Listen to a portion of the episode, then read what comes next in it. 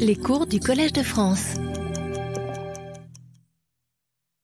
Bien, ce cours s'appelle, euh, a un nom pas très évident, euh, la combinatoire additive quadratique.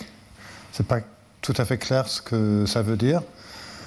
Euh, je vais expliquer un peu pendant euh, cette séance.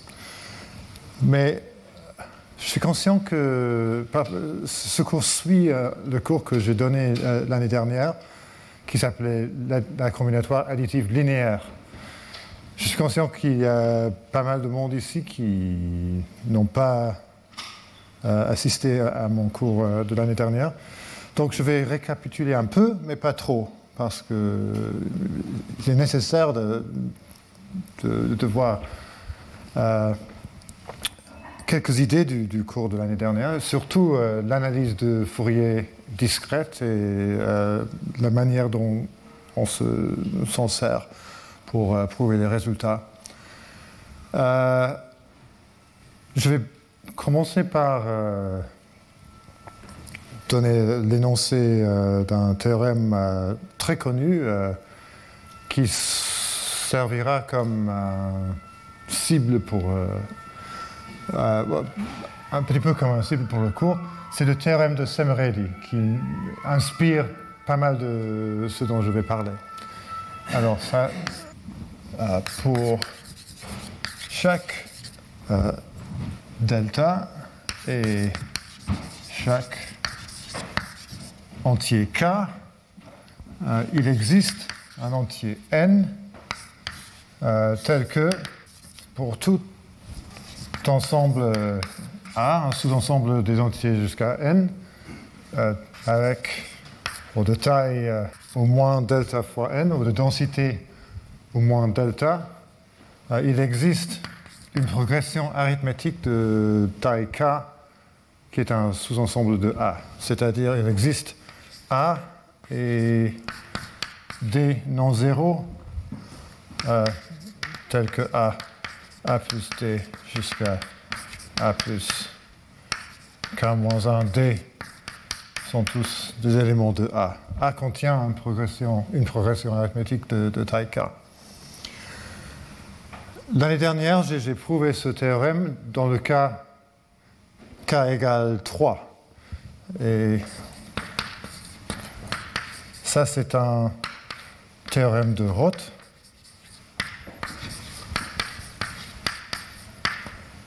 Euh, qui est beaucoup plus facile que le cas général. Mais quand même, pas du tout trivial, mais beaucoup plus facile que le cas général. Et cette année, je vais commencer par vous donner, ça, ça j'espère de faire aujourd'hui, de vous donner une preuve d'un théorème euh, qui est Euh, étroitement lié au théorème de Roth, et c'est le suivant, c'est un, une variante du théorème de Roth, qui est un théorème de Meshulam, euh, mais le, la preuve est à peu près pareille, euh, qui est euh, pour chaque delta. Euh, il existe euh, N tel que pour tout sous-ensemble A de F trois puissance N, F trois le corps fini de trois éléments, euh, tel que la densité de A est au moins delta. Il existe Uh, x et t non zéro uh, tel que x, x plus t, x plus deux d sont des éléments de A, mais il y a une formulation euh, équivalente qui est un peu euh, qui est un peu plus euh, esthétique, euh, c'est-à-dire il existe x, y, z, euh, tel que x plus y plus z égale zéro et dans l'ensemble A. Parce que euh, si, on, si on regarde, on a x plus x plus x égale zéro, parce qu'on est dans F trois puissance n, et d plus deux d, ça fait trois d, et on a zéro. Et ou, une autre manière de voir, si x plus y plus z égale zéro, alors x plus z égale deux fois y, et donc on a une progression arithmétique de, de taille trois.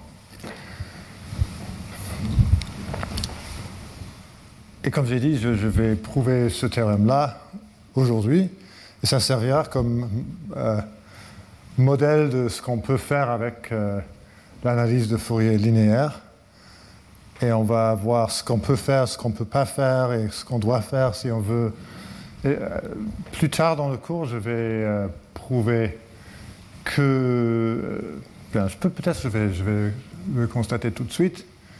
Euh, euh, Pas, pas, oui, je ne vais, je vais pas le, le, vous le donner formellement, mais ça va, je vais faire quelque chose exactement comme ça, sauf que si on veut parler des progressions arithmétiques de taille quatre, euh, il faut avoir un nombre premier qui est plus grand que trois, parce que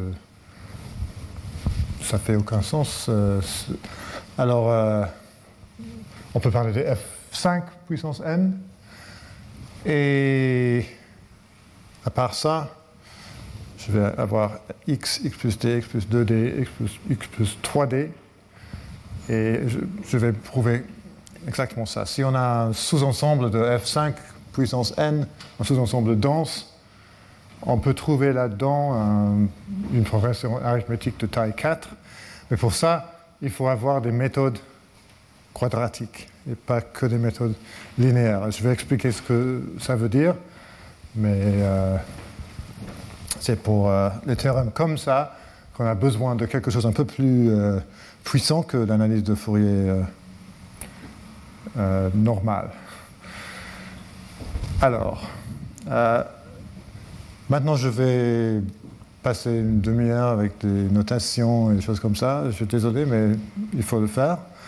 Euh, bien, euh, soit X, un ensemble fini, et f, une fonction de x jusqu'au nombre complexe. Euh, on écrit euh, l'espérance sur euh, x de f. Euh, c'est juste ce qu'on imagine, mais on utilise euh, cette notation tout le temps euh, dans, dans, cette, euh, dans ce domaine. Euh, et on peut définir, euh, si on a deux fonctions, euh, un produit scalaire. Je ne vais pas toujours écrire dans x, euh, élément de x, juste si j'écris espérance sur x, c'est le contexte, euh, s'il est clair du contexte que x est un élément de x, je peux l'écrire comme ça. Uh, f de x, g de x. Mais ce qui complique les choses est que de temps en temps, on a besoin de, du produit scalaire un peu plus euh, connu, où on utilise le, la somme et pas l'espérance. Donc on a deux produits scalaires euh, où euh, on peut utiliser la somme. Et je vais parler un peu plus tard de quand on veut utiliser l'espérance et quand on utilise la, la, la somme. C'est pas trop compliqué, mais euh, il faut parler d'autre chose avant. Et donc on a aussi euh, la norme L deux, et je vais dire que la norme L P avec un L majuscule, ça va être euh, défini comme ça, et norme P avec un L minuscule, et la norme avec la somme, euh, et bien sûr euh, la norme infinie et le maximum. Et s'il est clair, euh, si, si on sait de, de, de, de, de quel des deux je parle, Euh, je vais écrire F P. Donc maintenant, je vais euh, grimper un peu. Euh, c'est-à-dire, j'ai commencé avec un ensemble. Maintenant, on va avoir un peu de structure. Je vais parler des groupes. Bien. Euh,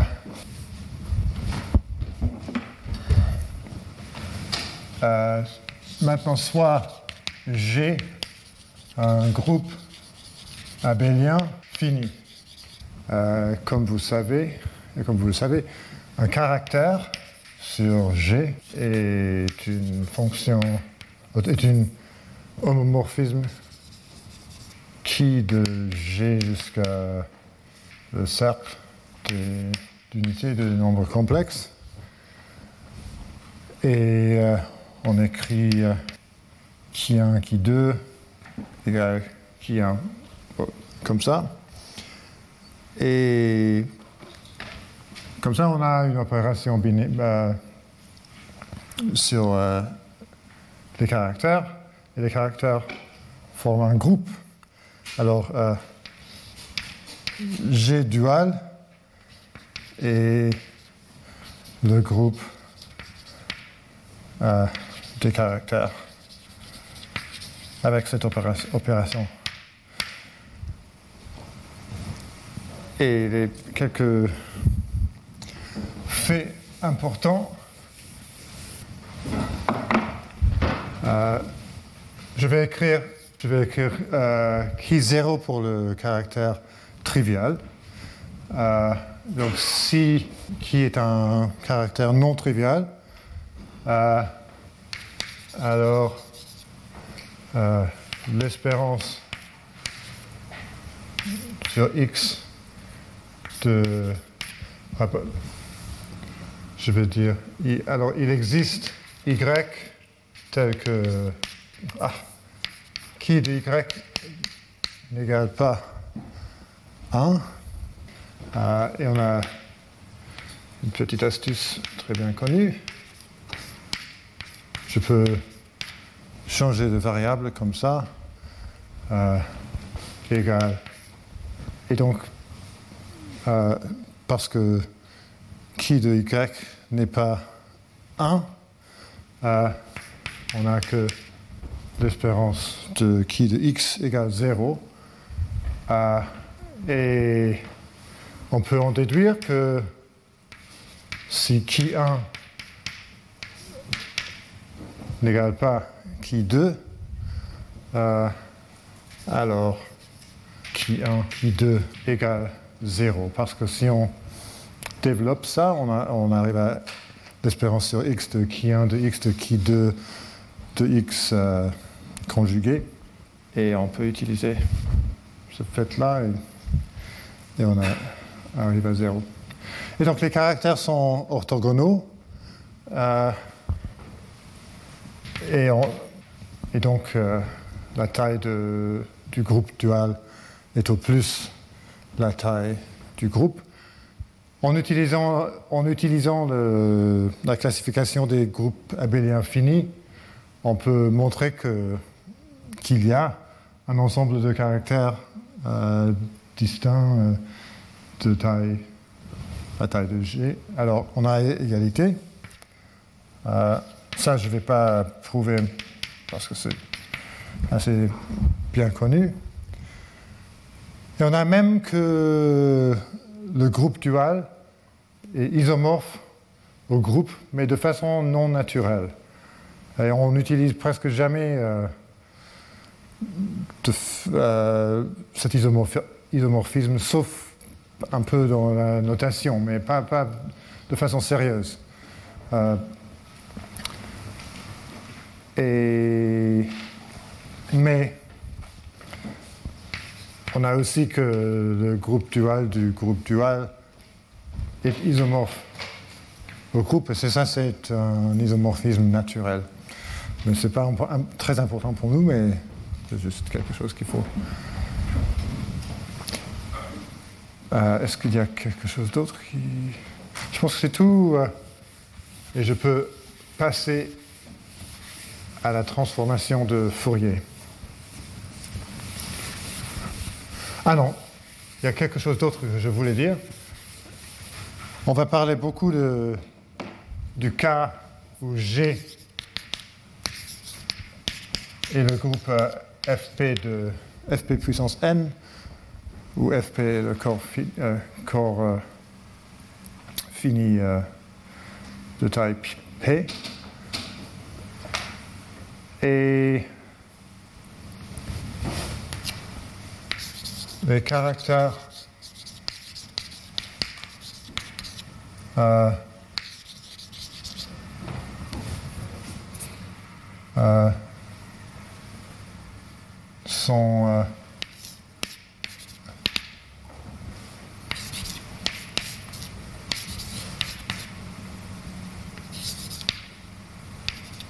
comme ça, euh, où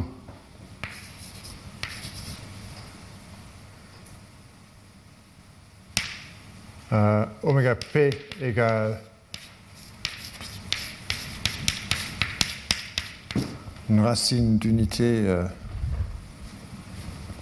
primitive, et A.x, ça veut dire c'est un, le produit scalaire dans F P. On peut vérifier facilement que c'est un caractère, et il y a P puissance n possibilités pour A, et donc c'est, c'est, on, a, on a tous les caractères. Et on peut vérifier aussi, c'est très facile, que qui a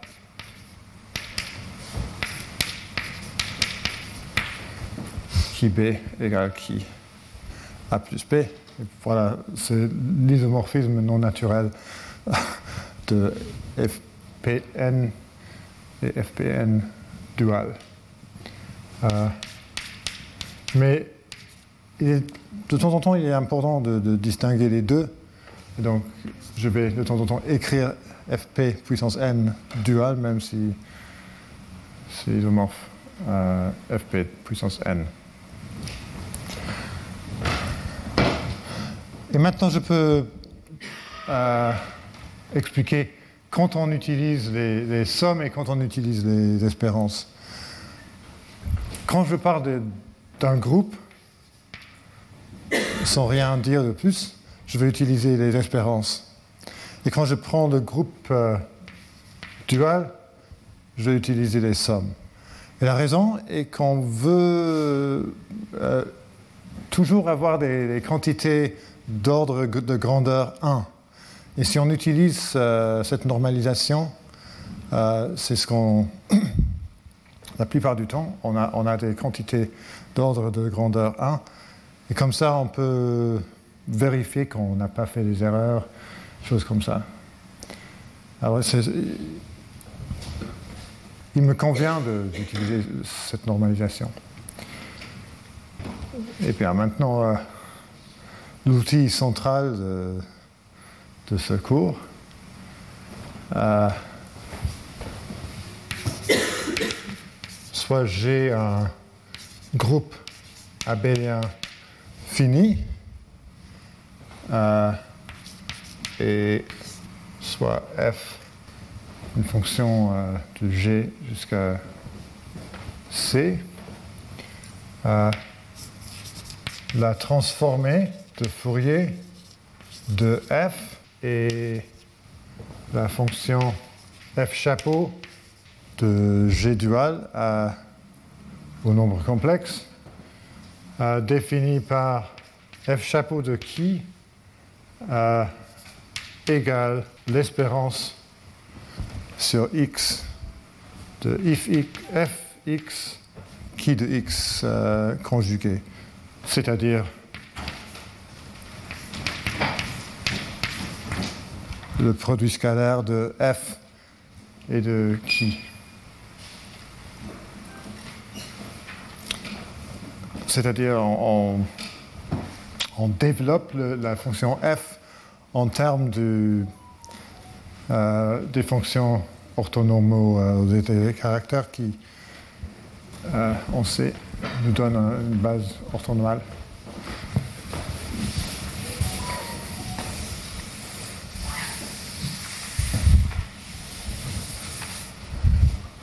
Et l'exemple clé pour nous, euh, si G égale F P puissance N, euh, alors F chapeau de qui a le caractère que j'ai défini là-bas euh, égale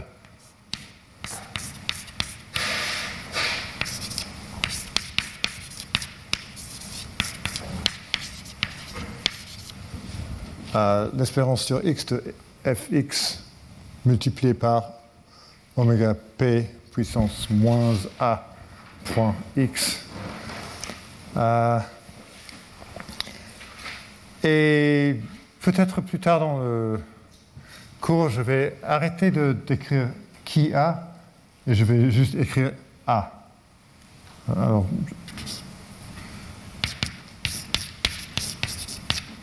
parce que c'est plus facile de l'écrire. Mais...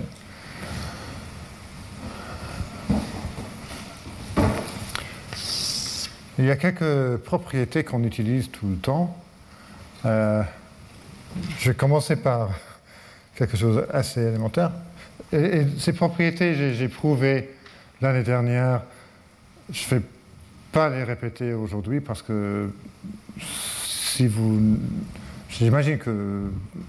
la majorité d'entre vous l'ont, l'ont vu, mais sinon, ce sont des exercices assez utiles de, de faire. Je, je les recommande comme des exercices. Alors, euh,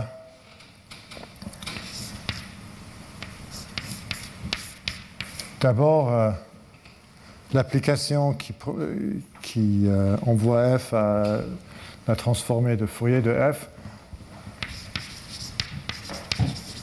est une fonction linéaire.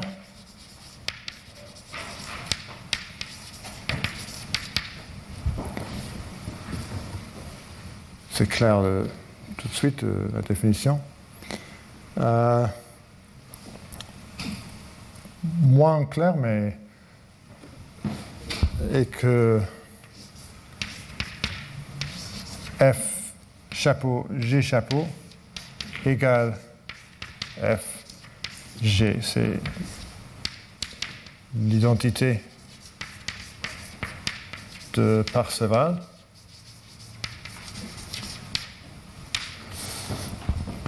Mais c'est parce que les caractères sont orthogonaux et donc euh, ce, cette fonction-là est juste un, euh, une fonction linéaire euh, euh, unitaire, comme ça. Je ne sais pas si c'est le, le mot juste, hein, une application unitaire, une rotation, euh, voilà. Euh, mais donc on peut vérifier ça si on veut, on peut utiliser la définition et faire des, un peu d'algèbre et arriver à, à ça. Euh, la deuxième euh, chose qu'on utilise beaucoup est la loi de convolution. Donc on, on définit euh, F étoile G, la convolution de F et G de X égale l'espérance sur Y et Z tel que Y plus Z égale X de F Y euh, G de Z.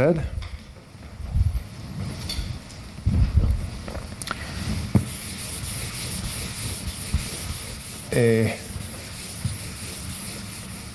la loi de convolution nous dit que la transformée de Fourier d'un, d'une convolution est, assez, est très simple. C'est juste le produit. Et la troisième propriété est la loi d'inversion. Euh, loi de, c'est que f de x égale la somme sur qui dans le groupe dual de F chapeau qui de qui multiplié par qui de X.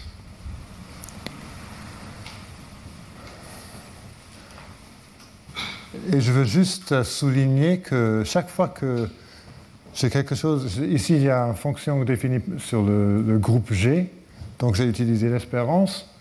Ici, j'ai une fonction définie sur le groupe dual, donc j'ai utilisé la somme. Et si on fait toujours ça, on n'a pas besoin des facteurs de normalisation comme la taille de G ou quelque chose comme ça. Tout est égalité tout de suite. Euh...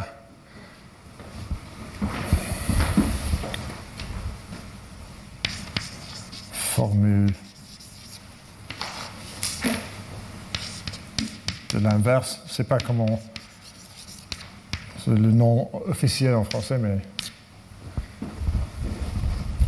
quelque chose comme ça. Nous, on va... La raison pour laquelle euh, l'analyse de Fourier est utile pour, pour, euh, dans la combinatoire est que si on a un sous-ensemble de, d'un groupe, par exemple, un groupe abélien fini, on peut prendre sa fonction caractéristique et on peut, peut utiliser la, l'analyse de Fourier on peut, pour analyser Euh, la fonction caractéristique, et comme ça on, a, on, on arrive à beaucoup d'informations sur le, l'ensemble soi-même. Et on va voir comment ça marche euh, un peu plus tard aujourd'hui.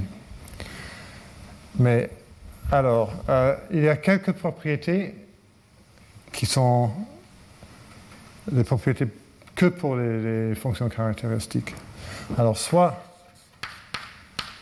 A un sous-ensemble de G, euh, le, j'écris euh, un A pour la fonction caractéristique de, de A. Alors le, peut-être que je devrais écrire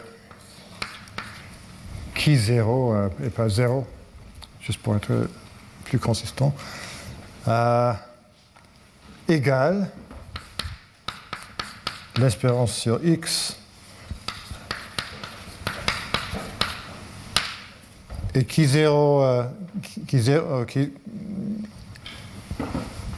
je vais l'écrire et après l'effacer parce que c'est toujours un. Et ça, c'est la probabilité que si on choisit un X au hasard dans, la, dans le groupe, Euh, on a un élément de A, c'est-à-dire c'est la densité euh, de l'ensemble A. Donc la densité, c'est, c'est, on n'a pas besoin de toute l'analyse de Fourier, mais voilà, on a une interprétation euh, de la densité d'un ensemble en termes de la transformée de, euh, de Fourier de, de, de la fonction caractéristique de l'ensemble. Et ça peut être utile, mais aussi on n'a que euh,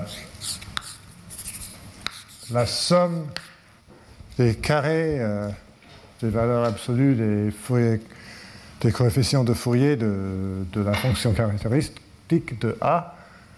Euh, ça, c'est la norme L deux avec un L minuscule euh, de la transformée de Fourier de la fonction caractéristique de A, et par l'identité de Parseval, c'est la norme, oui, ça, veut, ça, ça, ça c'est par définition, ah, peut-être je,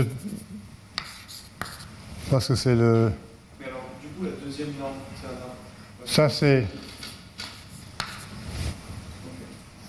ça, c'est la convention. Chaque fois que j'ai une fonction définie sur le groupe dual, euh, j'utilise les sommes. Et alors, la norme là n'était pas la même norme que la norme ici. Euh, donc, c'est quelque chose qu'il faut... Euh, euh, je vais faire ça pendant tout le cours. Je vais faire des choses comme ça.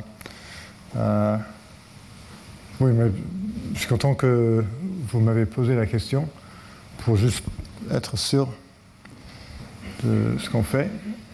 Et alors ça, c'est l'espérance sur X par définition, mais cette fonction prend des valeurs zéro et un. Je vais l'écrire parce que c'est le premier cours. Et encore une fois, on a la densité de A, c'est-à-dire la densité de A, on a deux expressions pour la densité de A en termes des coefficients de Fourier de A. On peut prendre que euh, le, le coefficient de la, du, du caractère trivial, mais on peut aussi euh, prendre la norme L deux. Euh, il y avait quelque chose d'autre, je crois, mais bon, peut-être pas. Bon, je pense que je suis prêt à vous donner euh, la preuve du théorème de Meshulam. Alors, euh, peut-être que je vais réécrire le théorème, mais avec un peu moins de... Pardon. C'est ça qu'on va prouver.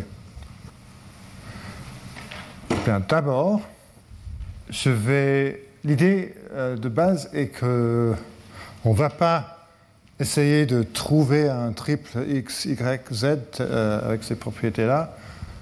Mais euh, à la place, on va juste compter le nombre de X, de triple X, Y, Z. Et si le nombre est, euh, n'est pas zéro, on est bon. Donc, euh, je vais juste écrire une expression... Euh,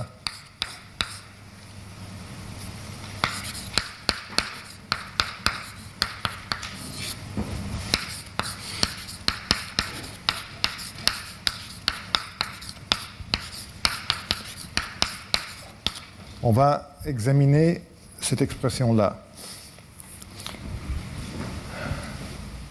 C'est l'espérance si je choisis X, Y et Z, et Z au hasard, tel que X plus Y plus Z égale zéro, que X, Y et Z sont tous les trois des membres de l'ensemble A.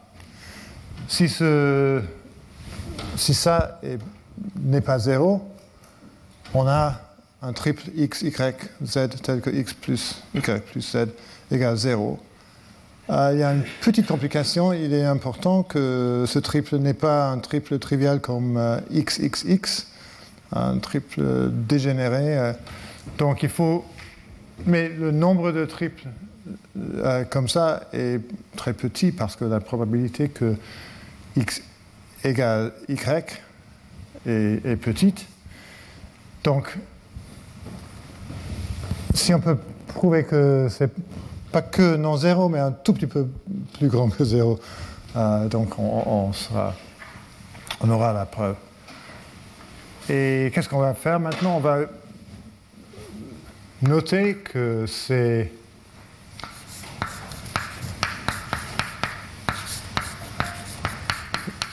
la convolution de A Euh, trois fois évalué à zéro. C'est le nombre de... Euh, c'est vrai par définition, euh, mais voilà. Et bien, j'ai pas... Peut-être il y a quelque chose que j'ai pas dit, mais la convolution est un, une opération associative, ça on peut vérifier facilement, et, et la loi de convolution, si on a trois fonction et ce qu'on imagine et, et tout ça. Donc en utilisant euh, ça, on voit que... Ah, d'abord, je vais utiliser euh, la formule euh, pour l'inverse.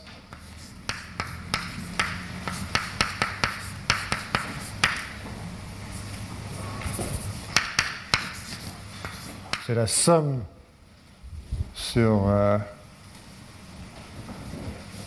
peut-être maintenant, je ne vais pas écrire qui A, mais juste A. Alors, c'est A, élément de F trois N dual. Ça, ça, ça c'est une notation pour qui de qui A. Euh, tout ça, chapeau à euh,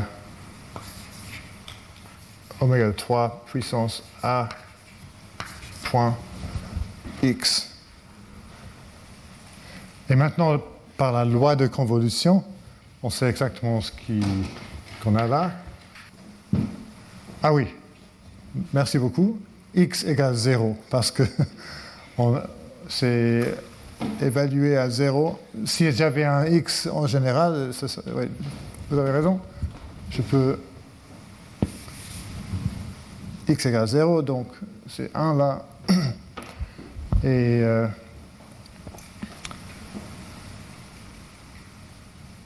c'est ça. Et maintenant, je vais faire quelque chose qui a l'air un peu bête.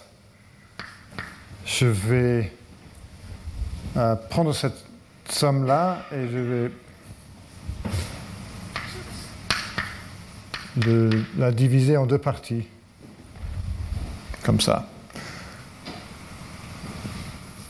Cette partie-là, on sait exactement ce que c'est parce que A est un ensemble de densité alpha. Et donc, parce que j'ai dit avant, euh, le coefficient de Fourier trivial égale alpha. Et donc, ça égale alpha au cube.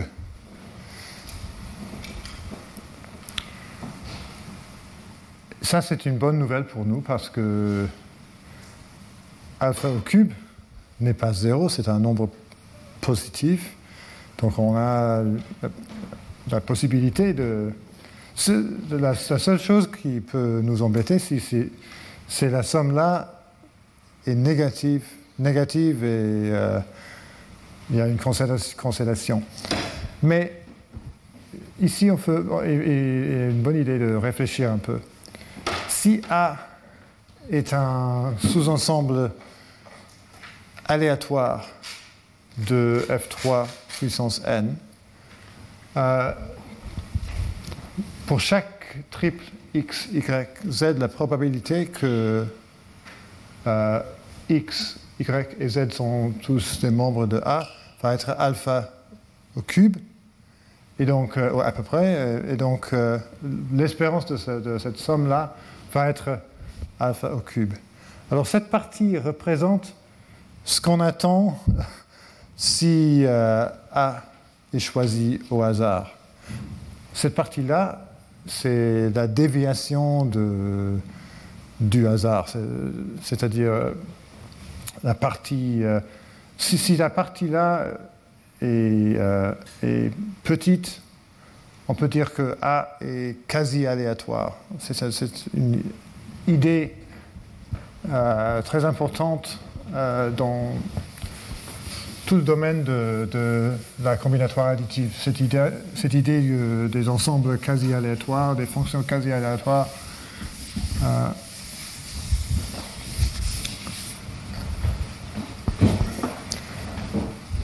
alors, on va voir ce qu'on peut dire si cette partie n'est pas petit, petite. Alors, euh,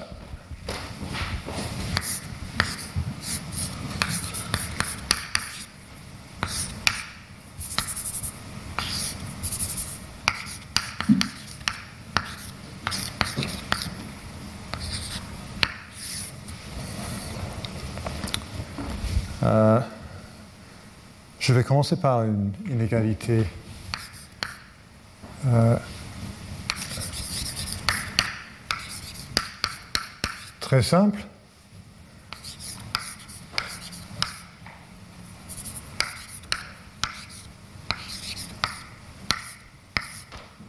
Multipliée par la somme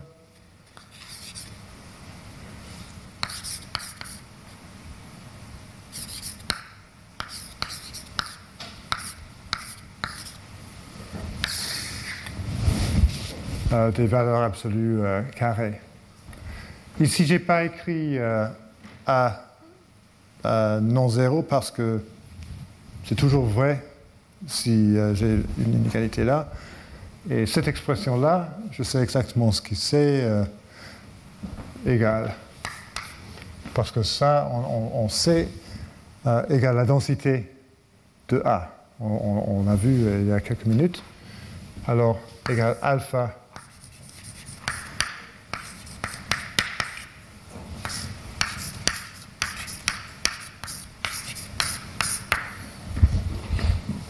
fois le maximum. Et donc,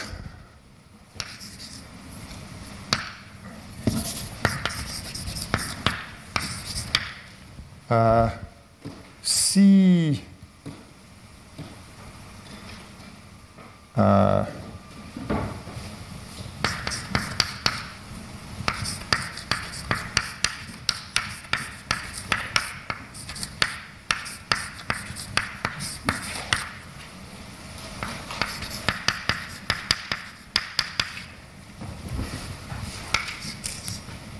si cette expression est moins que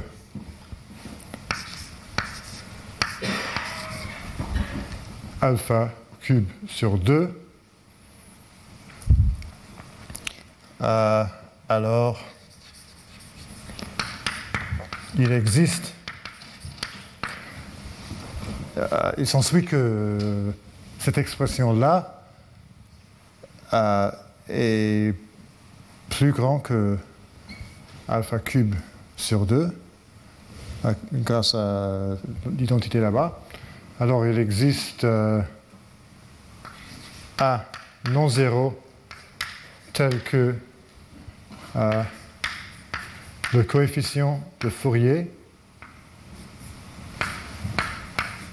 est plus grand que euh, alpha carré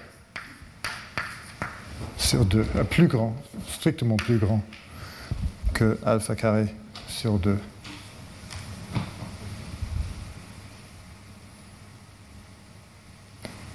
Ah, peut-être je vais...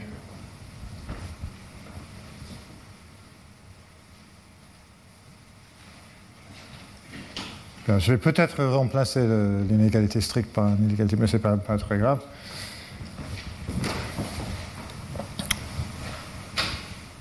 Et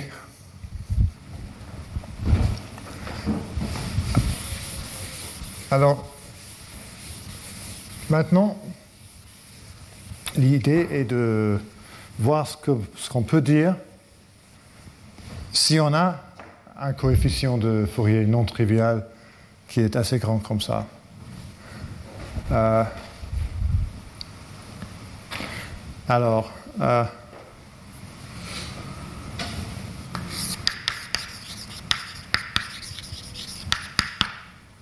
je vais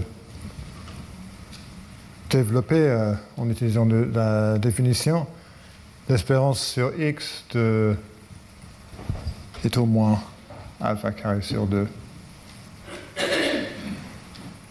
Et maintenant, je vais introduire une idée euh, qui, pour des raisons euh, techniques, est utile. C'est la fonction équilibrée de A. Euh, soit fa de x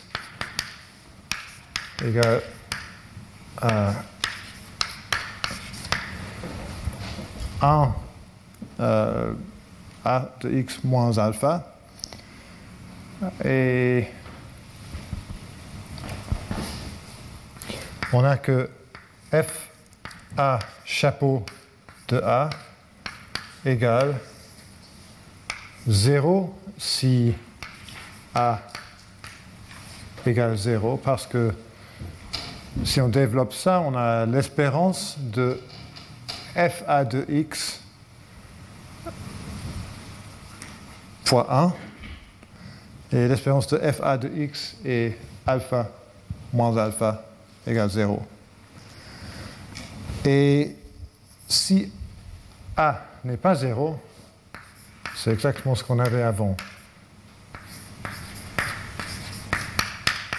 Et ça, c'est parce que euh, la transformée de Fourier d'une fonction euh, constante euh, à zéro, on, a, on obtient le, le constant, et pour euh, tout autre coefficient, on a, en, en utilisant le, le truc euh, dont j'ai parlé euh, au début, euh, l'espérance d'un caractère est zéro, d'un caractère non trivial est zéro, euh, on a zéro. Alors ça, ça ne change rien, sauf euh, si A égale zéro. Donc ici, on a par hypothèse que A n'est pas zéro, et donc on peut dire que l'espérance sur X de F A de X est plus grand que alpha carré sur deux.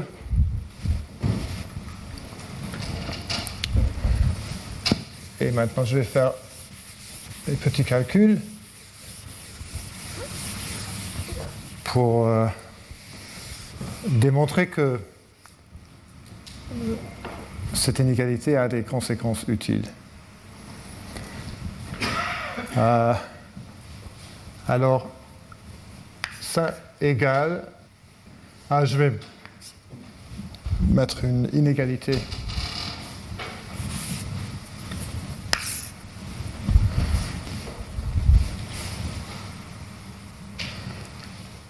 Je vais diviser l'espérance là en, en trois parties euh, selon la valeur de A.x qui va être zéro, un ou deux parce que c'est un membre de F trois.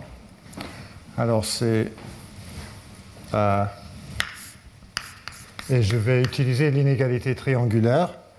Alors A.x égale zéro. F A de X plus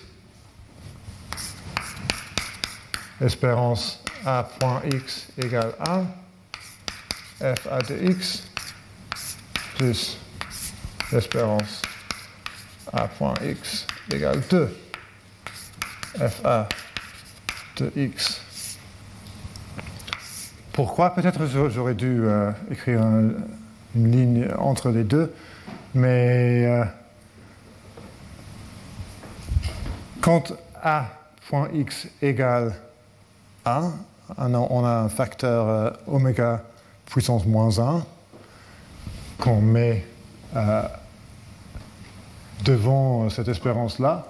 Mais j'ai pris euh, la valeur absolue et la valeur absolue oméga mo- puissance moins un est un. Et donc, je n'ai pas besoin de l'écrire. Et également, il y a oméga puissance moins deux qu'on peut effacer euh, grâce aux valeurs absolues. Si je... Juste pour euh, éviter de devoir réécrire toutes ces expressions tout le temps, je vais appeler la quantité là R entre les valeurs absolues R S et T.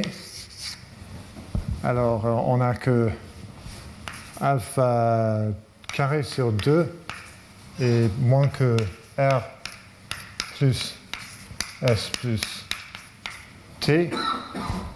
Euh, euh,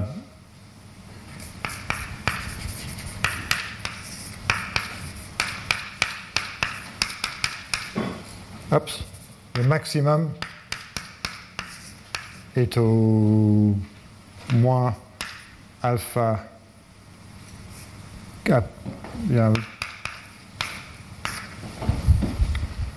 Euh, j'ai oublié de diviser par trois. Et donc, et, le maximum doit être plus grand que alpha carré sur deux. Euh, mais R plus S plus T égale trois fois l'espérance de F A. Euh, et l'espérance de F A est zéro. Alors, R plus S plus T égale zéro. La, la, l'espérance de... C'est pour ça que j'ai remplacé le, la, la fonction caractéristique de A. C'est pour pouvoir faire ce, cette partie-là de, de l'argument. Euh, le maximum est au, au moins euh, la moyenne. Alors, ce maximum est plus grand que, au, au moins, la moyenne. Donc voilà, c'est ça que... Donc, pas de problème. C'est toujours... Euh, je souhaite euh, des, des questions comme ça, juste pour que tout le monde peut suivre. Euh, et donc, si... Par exemple, le maximum est t et t égale euh, t, t négatif. Euh, en ce cas, on peut dire que un de R et S euh, est au moins la moitié de, de la taille de t. Et donc, le maximum de R, S, t sans les valeurs absolues euh, est au plus alpha carré sur quatre. Je, je, je répète, si le maximum est, est la valeur absolue de t est t positive, on, tout va bien. Si par contre t est négative, négatif, euh, au moins un de, de R et de S doit être positif avec euh, au moins la moitié de la valeur absolue de t. Et on arrive à cette conclusion-là. Et donc, il y a un sous-espace affine à V qui prend la forme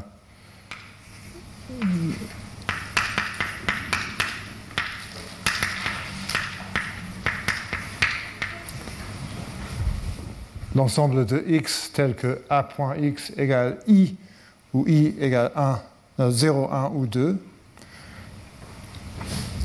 euh, de codimension un, tel que l'espérance euh, sur x, un élément de V de fa de x est plus grand que alpha carré sur quatre. Et maintenant, euh, je, je rappelle la définition de F A. Peut-être que je vais... Voilà. Voilà. Euh, la densité de A, la densité relative de A dans la, le, le sous-espace V, euh, qui est ça, égale alpha plus l'espérance de F alpha. Euh, et qu'est-ce qu'on a trouvé maintenant? On a trouvé un sous-espace de codimension un dans lequel la densité de A a augmenté. La densité de A dans F trois puissance n était alpha. Maintenant, on a un sous-espace dans lequel la densité est alpha plus alpha carré sur quatre. Et maintenant, on peut répéter. Soit il y a une solution, on va... S'il n'y a pas de solution de x plus y plus z euh, égale zéro dans, euh, cette, euh, dans ce sous-espace, euh, on répète cet argument et on arrive à un sous-espace de codimension deux dans lequel la densité est au moins alpha plus alpha carré sur quatre plus tout ça carré sur quatre, euh, et on peut continuer. Mais on ne peut pas continuer sans fin, parce qu'après un certain temps, euh, la densité arrive à un, qui est au, dépasse un, qui est impossible. Et donc, à un certain point, on, on a une contradiction. Il doit y avoir euh, une progression arithmétique ou une solution de cette équation-là. Euh, si n est suffisamment grand pour que euh, on peut répéter... Euh, le nombre de fois qu'il est nécessaire pour que euh, la densité originale devienne plus grand que un. Donc je vais faire, la preuve est à peu près finie, mais je vais faire de ce qu'en anglais on dit back of envelope, euh, les calculs euh, qu'on fait sur le, le dos d'un enveloppe. Euh, mais juste pour euh, vous donner une idée de la grandeur de n nécessaire pour que cet argument euh, marche. Donc, euh, il y a un petit, quelque chose que je n'ai pas euh, précisé, mais on a un sous-espace affine, pas un sous-espace linéaire de F trois puissance n, mais un sous-espace affine de F trois sur n à puissance n est isomorphe à un sous-espace isomorphe à F trois puissance n moins un dans un sens qui est nécessaire pour que l'argument marche. Le, L'idée d'un, d'une progression arithmétique euh, est un, une idée euh, affine et pas une idée linéaire. Si on ajoute euh, U à euh, si X plus Y plus Z est une solution, X plus U plus Y plus U plus Z plus U égale zéro en même temps. Et, et donc, euh, pour nous, un sous-espace affine est juste, euh, comme j'ai dit, isomorphe à F trois puissance n moins un, et pour ça on peut, euh, on peut répéter, on peut itérer cet argument. Euh, et dans ce cas, on peut répéter jusqu'à ce que la densité dépasse un. Ça, ça c'est l'idée de la preuve. Euh, je vais donner quelques détails, mais peut, pas, peut-être pas. Euh, je ne vais pas, peut-être pas être tout à fait précis. Mais si on répète euh, quatre sur alpha fois, chaque fois la densité va augmenter par au moins alpha carré sur quatre. Et donc, en gros, en, en tout, on va augmenter la densité par euh, au moins alpha. Et donc, euh, la densité multiplie ou se multiplie par au moins deux. Et donc, euh, le nombre de répétitions possibles et au plus quatre sur alpha plus on, on, on fait un premier tranche de répétition pour doubler euh, la densité. Maintenant la densité est deux alpha au, au, au moins, donc on répète tout cela et on, le nombre de répétitions pour doubler une deuxième fois et au, au, moins, euh, au plus euh, quatre sur deux alpha, quatre sur quatre alpha égale huit sur alpha. Le nombre de répétitions ne peut pas être plus de huit sur alpha. Et peut-être maintenant, c'est où je ne veux pas... Euh, oui, je, je vois ce que vous dites. Je ne suis pas sûr si...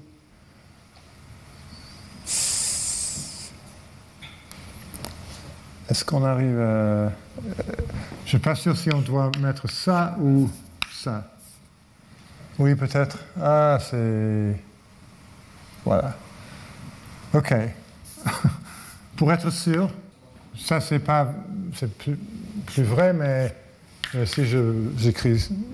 On, en gros, C sur alpha, euh, et je pense que seize va euh, être sûr. Mais c'est à ce moment, il y a toujours le problème que, qu'il faut que... Alors en gros, euh, on a besoin de seize sur alpha dimension pour qu'on puisse faire toutes ces répétitions. Mais euh, également, il faut être sûr que chaque fois, euh, si...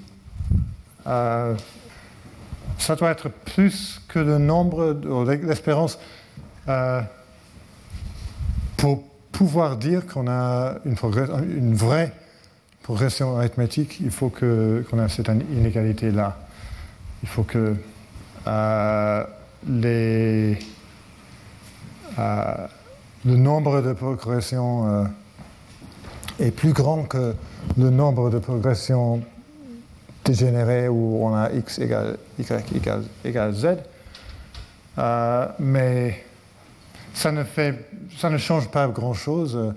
Le même, la même borne qu'on obtient pour euh, euh, le nombre d'itérations. Euh, j'espère que vous me croyez que si on fait ce calcul, on découvre que ce n'est pas très important. Et donc on, on arrive euh, au théorème qui dit que Euh, si n est au moins seize sur alpha euh, et A est un sous-ensemble de F trois puissance n, euh, alors A contient un triple dont la somme égale zéro. Il y a toute une histoire euh, de cette borne-là. Euh, Parce que ça, dans l'autre direction, euh, les constructions. Euh, voici, je vais vous donner juste pour. Euh, dans un moment, je pense que je vais faire une petite pause de cinq minutes. Euh, mais juste avant ça, je vais parler un peu des bornes inférieures. C'est-à-dire, si on veut construire un ensemble, un sous-ensemble de F trois puissance n qui ne contient pas une solution, qu'est-ce qu'on peut faire? Et un exemple assez facile, zéro virgule un puissance n. Euh, ah, si on, alors ça, à, la taille de ce, ce, cet ensemble est bien sûr deux puissance n. Ici, on voit qu'on peut. Alors, euh, n égale seize sur alpha, c'est-à-dire alpha égale seize sur n. Alors, on a prouvé que si la taille est plus grande que euh, seize sur n fois euh, trois puissance n, on a une solution. Voilà, on n'a pas une solution, mais deux puissance n est beaucoup moins grand que Euh, seize sur n fois trois puissance n. Et pour l'instant, tout ce qu'on sait faire est de trouver un, un petit exemple et de faire un produit de ce petit exemple. Et comme ça, on peut obtenir un, un constant c puissance n où c est un peu plus grand que deux, mais moins que trois. Et il y a... L'histoire a continué quand euh, Bateman et Katz, Michael Bateman et Nets Katz, hein, une borne inférieure de, ou supérieure de euh, n puissance moins un plus epsilon multiplié par trois puissance n suffit pour euh, garantir qu'il y a x plus y plus z. Et c'était un, une preuve assez compliquée. Et Euh, il y a, je ne sais pas, euh, cinq ou six ans, euh, il, y a, il y avait un, un article euh, qui a un peu révolutionné euh, ce, cette euh, partie de la combinatoire additive.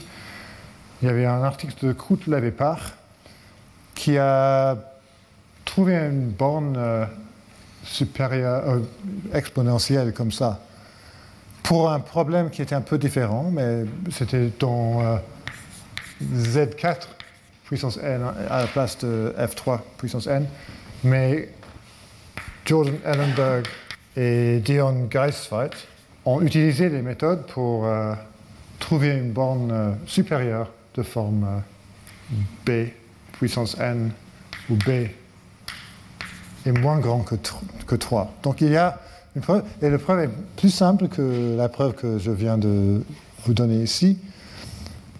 Et vous pouvez peut-être vous demander pourquoi je vous ai donné une preuve qui est un peu plus compliquée, qui donne une borne qui est, qui est pire que...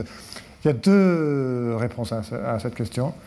Première réponse, j'ai déjà, dans un cours de, d'il y a deux ans, donné la preuve de Ellenberg et Gijswijt, et on n'a pas le droit de répéter trop euh, ce, qu'on, ce qu'on fait dans ces cours au Collège de France. Deuxième raison, personne ne sait généraliser l'argument de Ellenberg et Gijswijt aux progressions plus euh, grandes que trois. Et alors, euh, c'est ça dont je veux parler pour la plupart de, de ce cours. Et donc, il faut comprendre un peu euh, l'argument pour les progressions de, de taille trois. Euh, Et il faut comprendre cette preuve, parce que c'est cette preuve que je vais utiliser pour... Euh, je vais développer un peu, et voilà. Euh, donc, peut-être on peut... Il est onze heures dix-huit, peut-être on peut recommencer à onze heures vingt-cinq, quelque chose comme ça. Euh.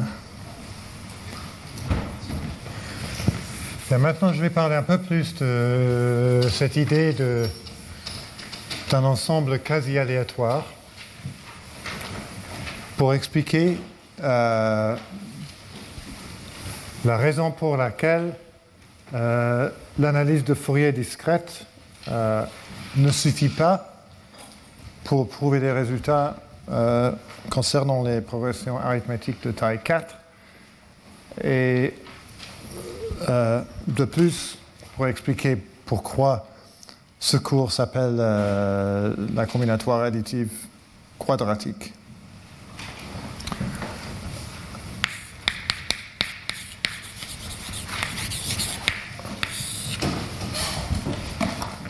Euh,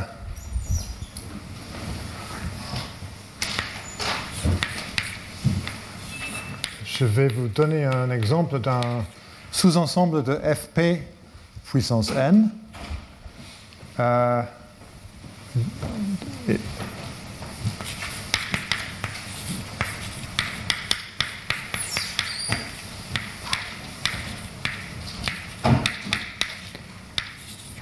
et c'est le, l'ensemble de tout x tel que x.x égale zéro, c'est-à-dire la, la somme des carrés de, des coefficients de x égale zéro. C'est pas du tout un sous-espace linéaire, c'est un un ensemble un peu bizarre. Euh, c'est... Et je vais d'abord euh, vous démontrer que les coefficients non triviaux de Fourier sont euh, tous très petits. Euh, et alors, dans le sens que, dont j'ai parlé avant, l'ensemble A est quasi aléatoire. Le nombre de... Euh, bien. Alors, je vais faire le calcul. Euh, soit A, un élément de F P dual, euh,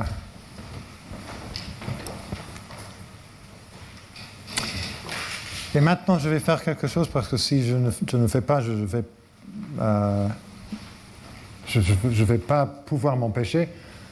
J'aime, j'aime bien écrire A de x à la place de un A de x parce que c'est, juste que c'est plus rapide.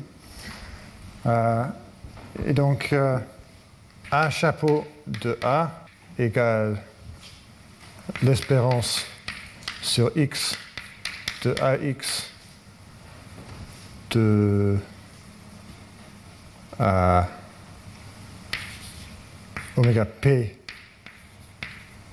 puissance moins A puissance X. Et A x, on peut l'écrire comme ça. A x égale un, x.x égale zéro, deux x. Peut-être que ce n'est pas une, très beau, une belle notation, mais, mais on peut réécrire ça comme... On peut utiliser une petite astuce euh, qui est très utile dans beaucoup de contextes, comme ça. Juste pour euh, expliquer, si x.x égale zéro, euh, on a un, et alors l'espérance égale un. Si x.x n'égale pas zéro, on a toute une somme des caractères de F P, on a, on a, on a zéro. C'est, si on, on réfléchit un peu, on, on voit que on a pris la transformée de Fourier de, de, de la fonction caractéristique de zéro, choses comme ça. Et alors, ça, on peut réécrire en, utiliser, en utilisant cette astuce-là euh, et en changeant l'ordre de, des, des espérances. L'espérance sur U, l'espérance sur X, euh, oméga P de euh, U X.X moins A.X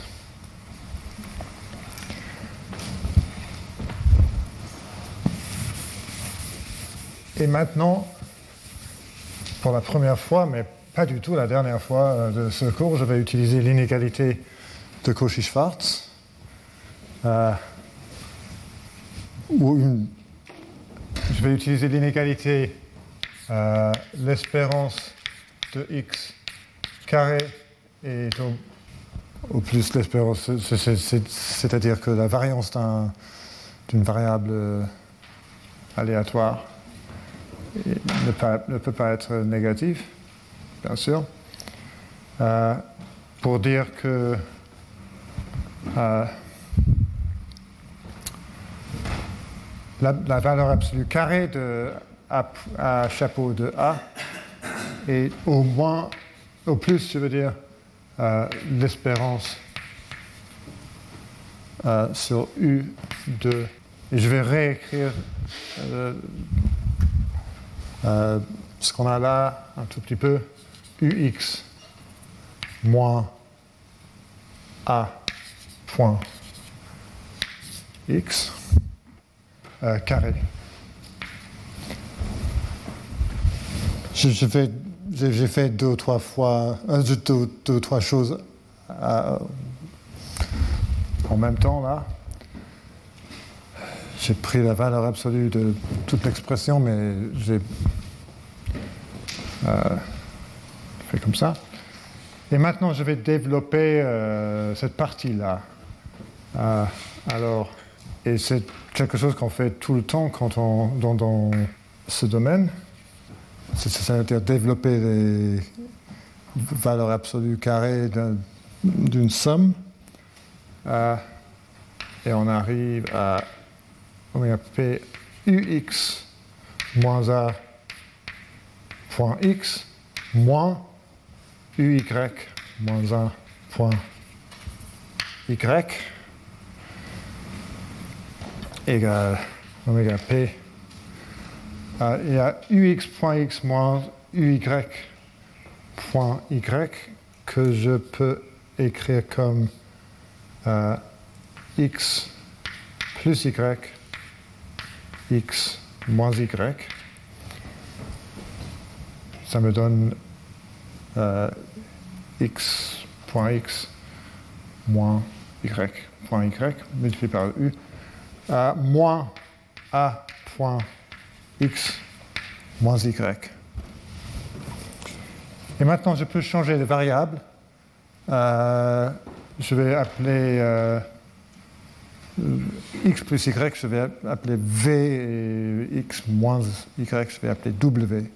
Alors, euh, je veux, je veux le réécrire. C'est U V moins A point W, c'est plus, ça me convient plus. Voilà.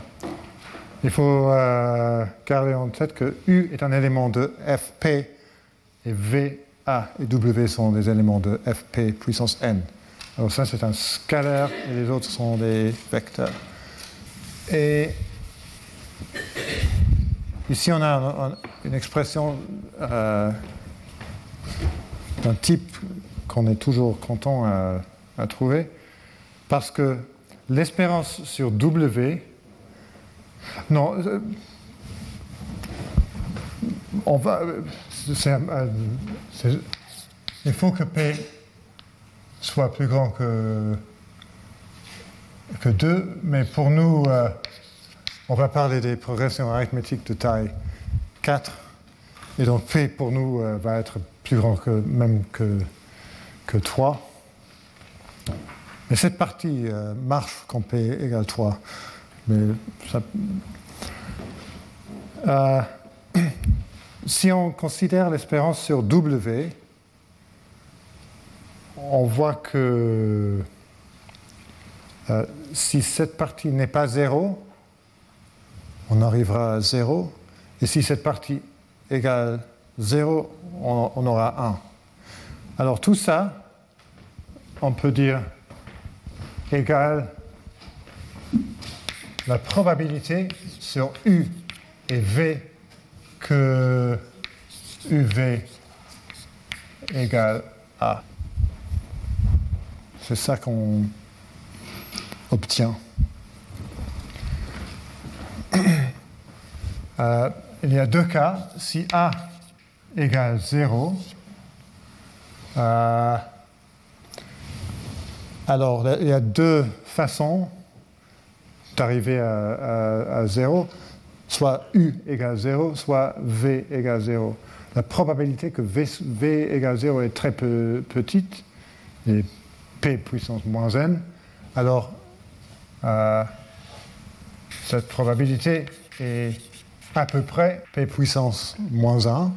Alors ça, c'est le coefficient de Fourier trivial.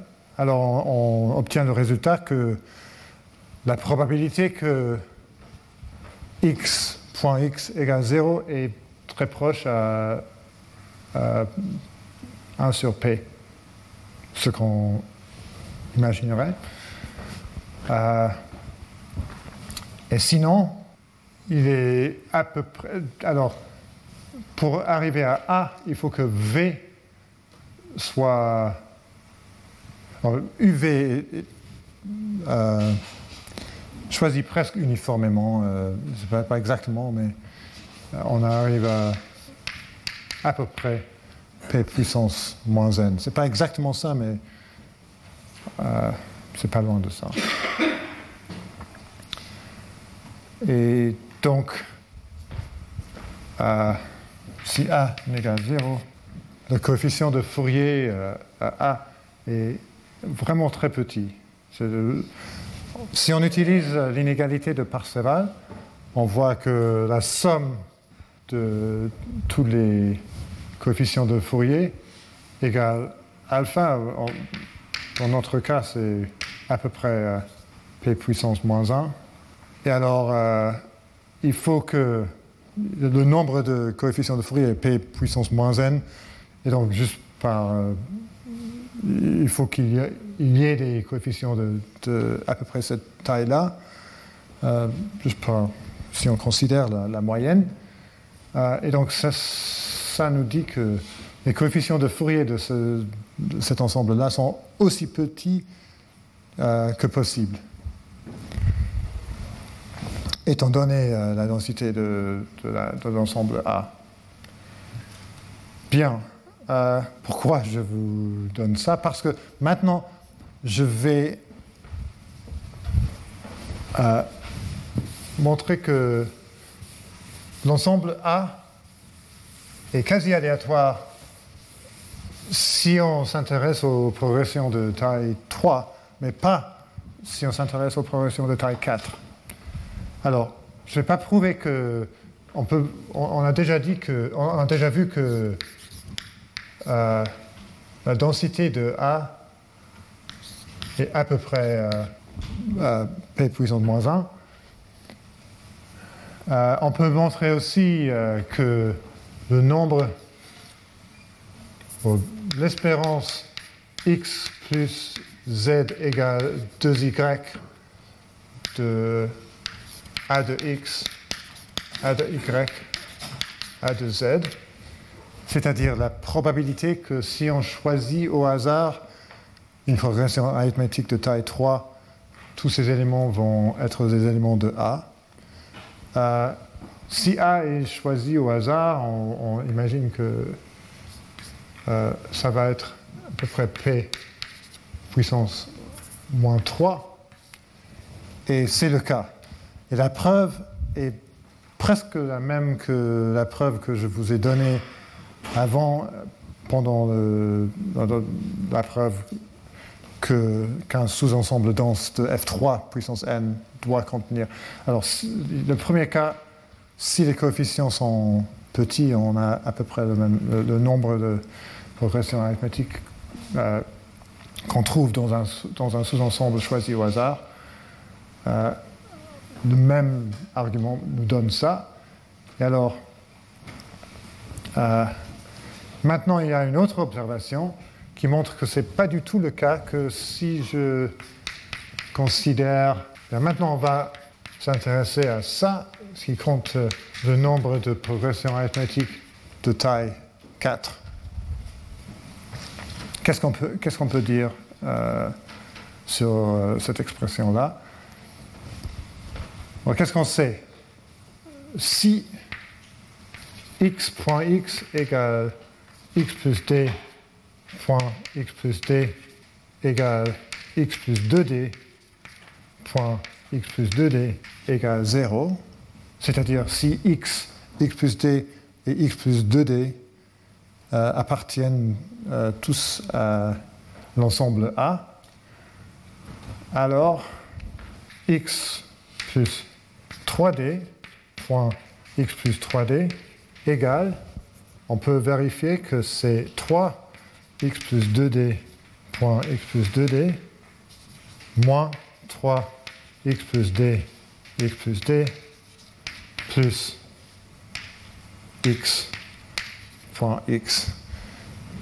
Et ce n'est pas une coïncidence que, qu'on a des coefficients de Pascal, du, du triangle de Pascal un, trois, trois, un.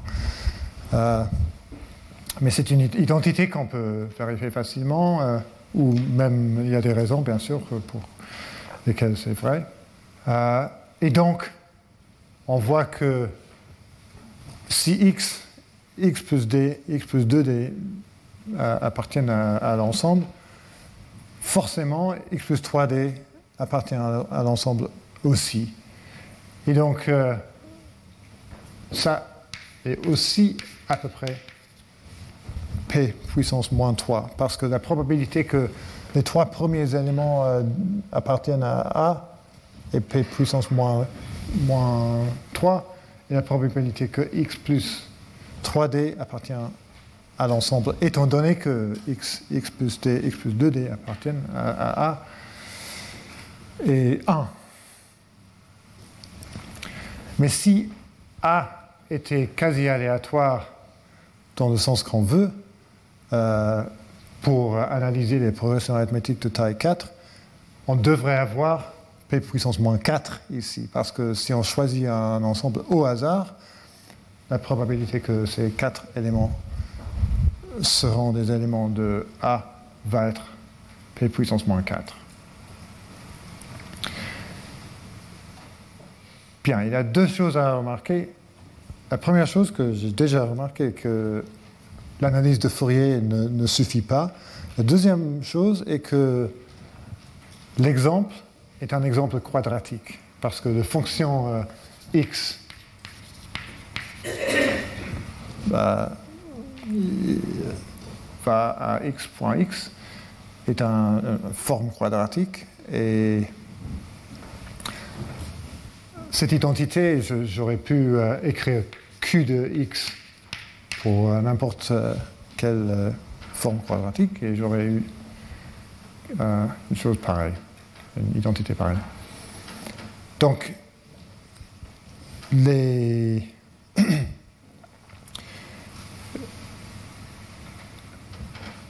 on, on peut les appeler les, les fonctions de phase quadratique, c'est-à-dire les fonctions de, de type oméga puissance Q de X, où Q est un polynôme euh, quadratique, joue un rôle très important. Euh. On va voir que, mais ce n'est pas du tout euh, évident, on va voir que si le nombre de progression arithmétique de taille quatre n'est pas à peu près p puissance moins quatre, alors il y a une fonction comme ça, telle que euh, euh, fa, la fonction équilibrée de a, euh, je vais l'écrire comme ça, l'espérance fa de x oméga moins q de x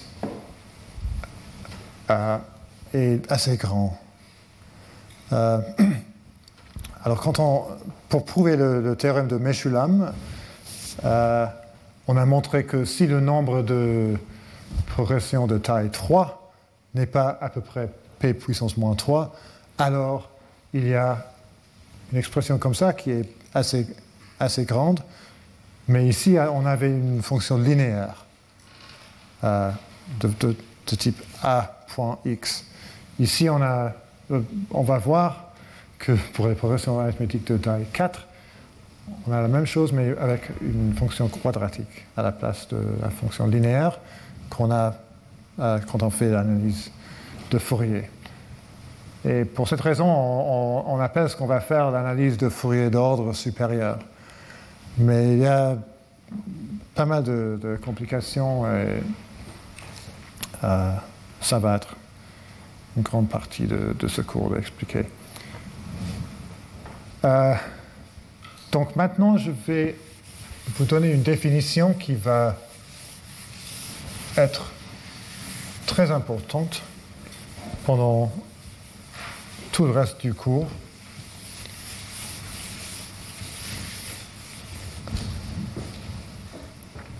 Euh, je ne vais pas vous don- euh, donner tout en même euh, à la fois. Je vais commencer avec euh, les normes d'uniformité U K. Euh, je vais commencer avec euh, norme, la norme U deux. Euh, soit G a un groupe abélien infini, et soit F une fonction de G au nombre complexe. Euh, on définit la norme U deux de F par euh, cette formule euh, F U deux puissance quatre égale l'espérance sur toute x plus y égale z plus euh, w de fx, fy, fz conjugué, fw conjugué. Et on... c'est pas tout de suite évident que ça nous donne une norme, mais on peut le voir comme euh, ainsi. Euh...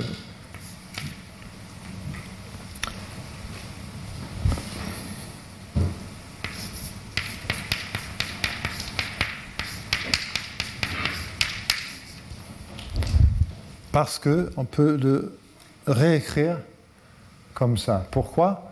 Parce que si on développe ça, on arrive à ça. C'est parce que ici, on a l'espérance sur U de l'espérance x plus y égale U, et ici l'espérance z plus w égale U. On n'a pas, on n'a plus besoin du, du U, et on, a, on a, arrive à à cette expression-là. Mais une fois qu'on l'a écrit comme ça, on, juste automatiquement, on, dit, on se dit euh, on va utiliser l'analyse de Fourier parce que j'ai des convolutions, j'ai des produits scalaires. Euh, alors, c'est...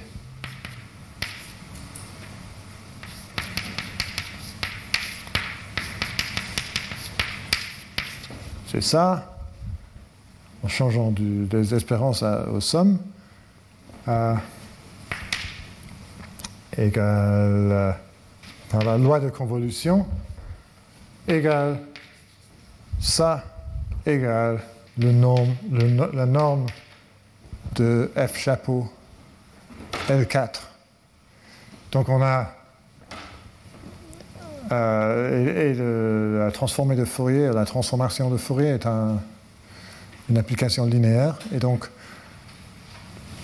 pour euh, calculer le, on peut, si on veut, on peut définir le norme f U deux comme le norme L quatre de, de la transformée de Fourier de f. Et si c'est possible, pourquoi on ne veut pas juste le définir, euh, euh, la définir ainsi? C'est parce que cette définition, on ne sait pas le généraliser euh, si on veut faire des, des arguments euh, pour les progressions arithmétiques euh, de longueur euh, plus grande que trois. Mais cette définition, on peut généraliser beaucoup plus facilement. Je vais vous montrer comment. Parce que ça, on peut réécrire comme ça.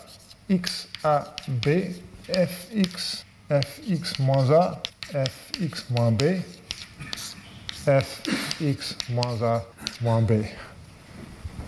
Et pour vous convaincre que les deux sont égales, euh, je souligne que x plus x moins a moins b égale x moins a plus x moins b. Ça, ça c'est pas une preuve, mais c'est une indication que c'est vrai et c'est facile à vérifier. Et ça, on peut, on peut se dire qu'on a une...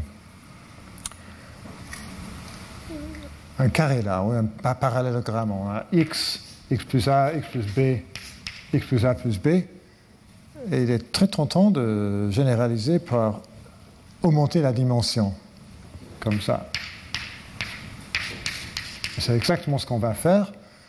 Euh, je vais maintenant définir la norme U trois, mais la seule façon que je connais de le faire euh, est...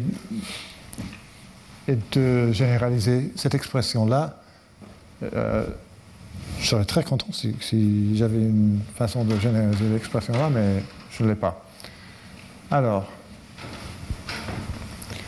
euh, peut-être, parce que ça prend un peu de temps, je vais euh, attendre euh, la semaine prochaine, mais il y a une chose que, sur le, la norme U deux, que, dont je veux parler. C'est une, une théorème euh, qui n'est pas un vrai, un vrai euh, théorème, c'est plutôt une proposition parce que c'est très facile, mais c'est un théorème inverse pour le norme U deux. Et ça veut dire... Euh, bien, d'abord, je, veux, je vais vous donner une proposition. Euh, Euh, j'ai oublié un tel que le maximum de f euh, de, des valeurs absolues de f de x est au plus un. Il y a une relation entre euh, la norme U deux et la plus grande, le, le, le plus grand coefficient de Fourier. Et pourquoi? C'est parce que Euh, bien, je, la norme infinie puissance quatre de la transformée de Fourier euh, est au plus euh, la norme quatre parce que juste par définition on a la somme, ça, ça c'est la somme et la norme infinie c'est le maximum, bien sûr la somme doit être plus grand que le maximum, euh, est au plus le maximum euh, carré multiplié par euh, la norme L deux carré. Parce que je, si je remplace euh, f chapeau qui carré par le maximum, j'arrive à cette expression-là, et ça, ça va devenir plus grand. Euh, mais euh, parce que la norme infinie est au plus un, la norme deux est au plus un en même temps, et donc euh, et par l'identité de Parseval, euh, la norme deux de F égale la norme deux de F chapeau, et donc ça est au plus un, et, on a, et donc pour les fonctions euh, qui sont bornées dans, de, euh, dans ce sens-là, on peut dire que la norme U deux et le maximum des coefficients de Fourier sont à peu près équivalents. Et ce que je veux dire est que si on sait que la norme U deux est, peu, est petite, on sait que la norme, euh, le maximum des coefficients de Fourier est petit. Et si on sait que le maximum des coefficients de Fourier est petit, on sait que la norme U deux, la norme U deux est, est petite. Une autre façon de le dire est que si, euh, si, si on sait que alors, si on sait que le maximum est au plus un, euh, forcément la norme U deux par définition doit être au moins euh, au plus un. Euh, et donc si la norme est pas loin du maximum euh, possible, on peut en déduire que, qu'il y a un coefficient de Fourier euh, qui est assez, assez grand, c'est-à-dire on peut dire qu'il y a euh, un caractère euh, tel qu'on a cette inégalité-là, c'est-à-dire il y a une corrélation entre F et un caractère. Et ça nous donne un petit peu de structure qu'on a utilisée pendant la, la preuve du théorème de, de Meshulam. Et ce qu'on va faire pour euh, analyser les progressions arithmétiques de, de taille euh, quatre est de prouver un théorème inverse pour un, le, le, la norme euh, U trois. C'est la prochaine norme de, de cette série. Et prouver que si la norme U trois est grande, Euh, on a corrélation avec une fonction de phase quadratique. Bien, je devrais euh, arrêter, m'arrêter maintenant et je vais continuer la semaine prochaine.